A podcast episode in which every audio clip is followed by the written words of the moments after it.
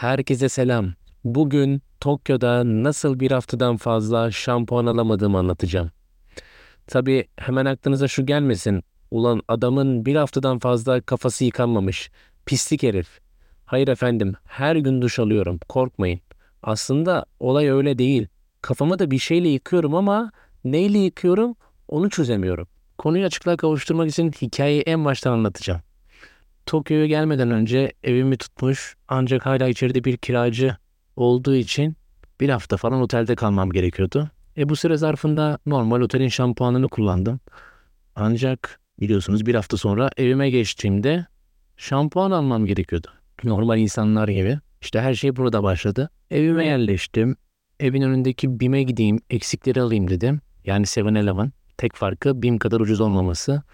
Ama her yerde var. 7-Eleven'a gittiğimde direkt çalışanı gözüme kestirdim. Ve o zaman çok az olan Japoncamla ve tabii ki Goril Koko'nun beni anlayacağı işaret diliyle şampuan istediğimi söyledim.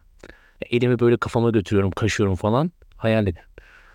İngilizce zaten karşı tarafta sıfır. Tabii o zaman aklıma gelmiyor. Yani paketin üstünde katakanayla şampuan yazacağı ve şampuanın şampu, şampu olacağı. Benim hatam pakete değil, çalışana güvenmem. E bir de paketlerin üstündekileri Google Translate ile çevireyim diyorsun. Saçma sapan şeyler çıkıyor. Yok paketi okutuyorsun. Lezzetli vanilya yazıyor.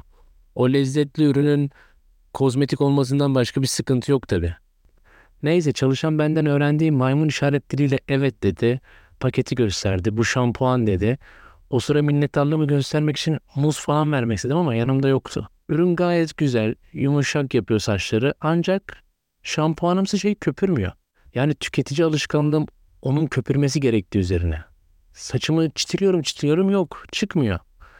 Dedim Allah Allah bu Japonların şampuanı da farklı abi. Ben böyle bir hafta kafamın içerisinde soru işaretiyle ya abi bu neden köpürmüyor diye kullandım. Yani köpürme konusunu çok ciddiye aldım. O bir hafta tek düşündüğüm şampuan ve köpürmemesi. Sonra nasıl fark ettim tam hatırlamıyorum ama annem sanırım ürünü Amazon'da buldu ve oğlum bu şampuan değil saç kremi demesiyle aydınlanma yaşadım. Eminim bir kere daha korkmuştur annem. Biz bu adamı nasıl gönderdik diye. Benim için de yani o sıra bir hafta kafamı kremli yıkamış olmam mesele falan değildi. Gerçeği öğrenmemle o bir hafta kafamı şampuanla yıkamış olmanın getireceği hazdan daha fazla haz aldım. Ürünü keşfetme süre zarfında Çinli komşum sağ olsun düşünceli suratımdan anlayacak ki bana etrafı gezdirmişti. Şöyle içeriye bir ürün alacağım diye girip saçma sapan şeylerle çıktığınız türden büyük bir market vardır ya. He işte hemen oraya gittim şampuan almaya. Tabii artık biliyorum değil mi? Saç kremi ne, şampuan ne? Hayır abi bilmiyormuşum. Bu sefer kimseye sormayacağım. Kendim halledeceğim dedim. Önce yarım saat reyonu falan aradım. Sonra reyonda kayboldum. Abi o kadar marka ve markaların çeşitli ürünleri yan yana ki. Aynı marka, aynı kutu, saç kremi, saç şampuanı, saç serumu, saç gece dinlendiricisi, bilmem ne. Envai çeşit ürün var. Bu bir marketing hatası mı? Japonya'da emin değilim.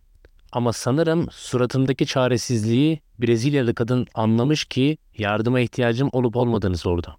Tabi İngilizce bilen birini görmüş olmanın heyecanıyla şampuan diyemedim sanırım ve bana gösterdiği ürünü aldım. Bayağı da pahalıydı. Amerika menşeli bir ürün işte. Neyse abi şampuan alayım da parası artık önemli değil. Köpük görmek istiyorum ya. Sadece köpük. Başka bir şey değil. Zaten o sırada tek düşündüğüm köpük ve onun hazzı. Eve gittim hemen duşa girdim. Heyecanla çok mutluyum köpük göreceğim diye. Duşa girdim ne oldu dersiniz? Bak köpürmüyor. Bir kahkaha attım. Ya eminim o kahkahayı duyan olduysa benim için pek iyi düşünmemiştir.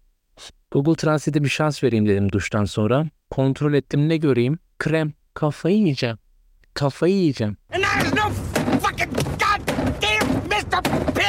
Evde iki tane saç kremim var. En sonki saç kremini alalı bir haftaya geçti. Ama şampuanım yok. Bu arada o kremlerin biri hala duruyor. Bitmedi.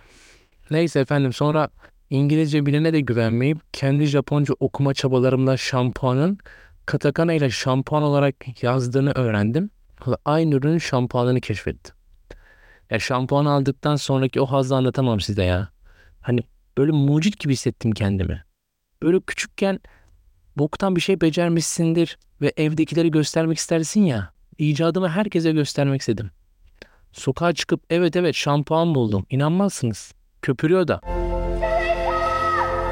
Kısacası arkadaşlar bu podcast'ten çıkarılacak ders Asya ülkelerine gelecekseniz mutlaka hangi üründe ne yazıyor not alın. Yani bugünlük bu kadar. Bir sonraki podcast yayınında görüşmek üzere. Kendinize iyi bakın. I'm not proud of everything I did. I'm pretty sure I'd do it all again.